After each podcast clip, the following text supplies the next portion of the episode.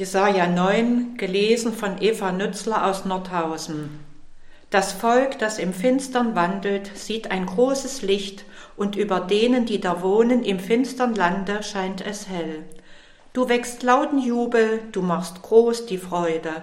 Vor dir wird man sich freuen, wie man sich freut in der Ernte, wie man fröhlich ist, wenn man Beute austeilt denn du hast ihr drückendes Joch, die Jochstange auf ihrer Schulter und den Stecken ihres Treibers zerbrochen wie am Tage Midians.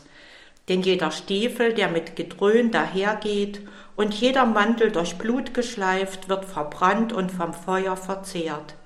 Denn uns ist ein Kind geboren, ein Sohn ist uns gegeben, und die Herrschaft ruht auf seiner Schulter, und er heißt Wunderrat, Gott hält, ewig Vater, Friedefürst, auf dass seine Herrschaft groß werde und des Friedens kein Ende auf dem Thron Davids und in seinem Königreich, dass er stärke und stütze durch Recht und Gerechtigkeit von nun an bis in Ewigkeit. Solches wird tun der Eifer des Herrn. Der Herr hat ein Wort gesandt wider Jakob, und es ist in Israel niedergefallen, dass alles Volk es inne werde, Ephraim und die Bürger Samarias, die da sagen in Hochmut und stolzem Sinn, Ziegelsteine sind gefallen, aber wir wollen's mit Quadern wieder bauen.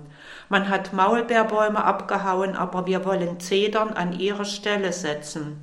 Doch der Herr macht stark gegen sie ihre Bedränger, nämlich Rezin und ihre Feinde stachelt er auf, die Aramäer von vorn und die Philister von hinten, dass sie Israel fressen mit vollem Maul.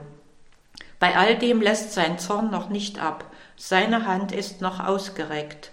Aber das Volk kehrt nicht um zu dem, der es schlägt, und fragt nicht nach dem Herrn Zebaoth. Darum haut der Herr von Israel Kopf und Schwanz ab, Ast und Stumpf auf einen Tag. Die Ältesten und die Vornehmen sind der Kopf, die Propheten aber, die falsch lehren, sind der Schwanz. Denn die Leiter dieses Volks sind Verführer, und die sich leiten lassen, sind verloren. Darum kann der Herr ihre junge Mannschaft nicht verschonen, noch ihrer Weisen und Witwen sich erbarmen, denn sie sind allzumal gottlos und böse, und aller Mund redet Torheit. Bei all dem lässt sein Zorn noch nicht ab, seine Hand ist noch ausgereckt. Denn die Bosheit lodert wie Feuer, das verzehrt Dornen und Disteln und zündet den dichten Wald an und gibt hohen Rauch. Vom Zorn des Herrn Zebaoth brennt das Land, dass das Volk wird wie ein Fraß des Feuers, keiner schont den andern.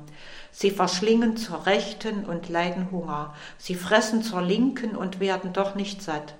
Ein jeder frisst das Fleisch seines Nächsten. Manasse den Ephraim, Ephraim den Manasse, und sie beide miteinander sind gegen Juda. Bei all dem lässt sein Zorn nicht ab, seine Hand ist noch ausgereckt.